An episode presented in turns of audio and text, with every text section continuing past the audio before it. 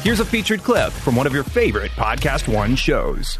Well, I'm fine with what they're proposing with some, more to it. Because honestly, I get frustrated. And one of my teammates brought this up the other day.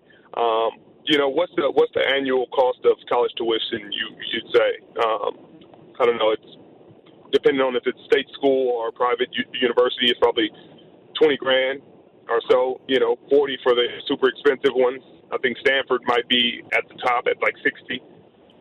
So what's the salary for a minimum wage worker in the U.S. right now?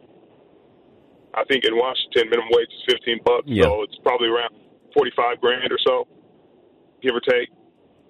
Yeah. So the amount of hours these kids work every day it probably exceeds 40 hours most of the time. But if you just paid them a salary for the hours that they work, they make more than their scholarships every year just off strength.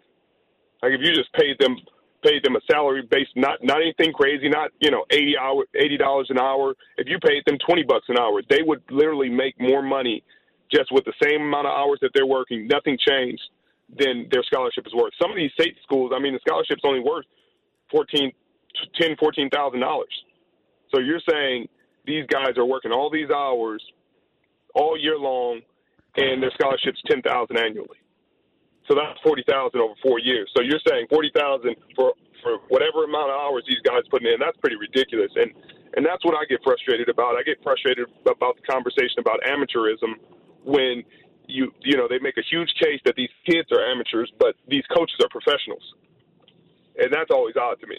It's like how can you have professional coaches and amateur kids? Some of these coaches are making more than NFL coaches. To hear more, click on the full show link in the Podcast One app or go to PodcastOneSports.com.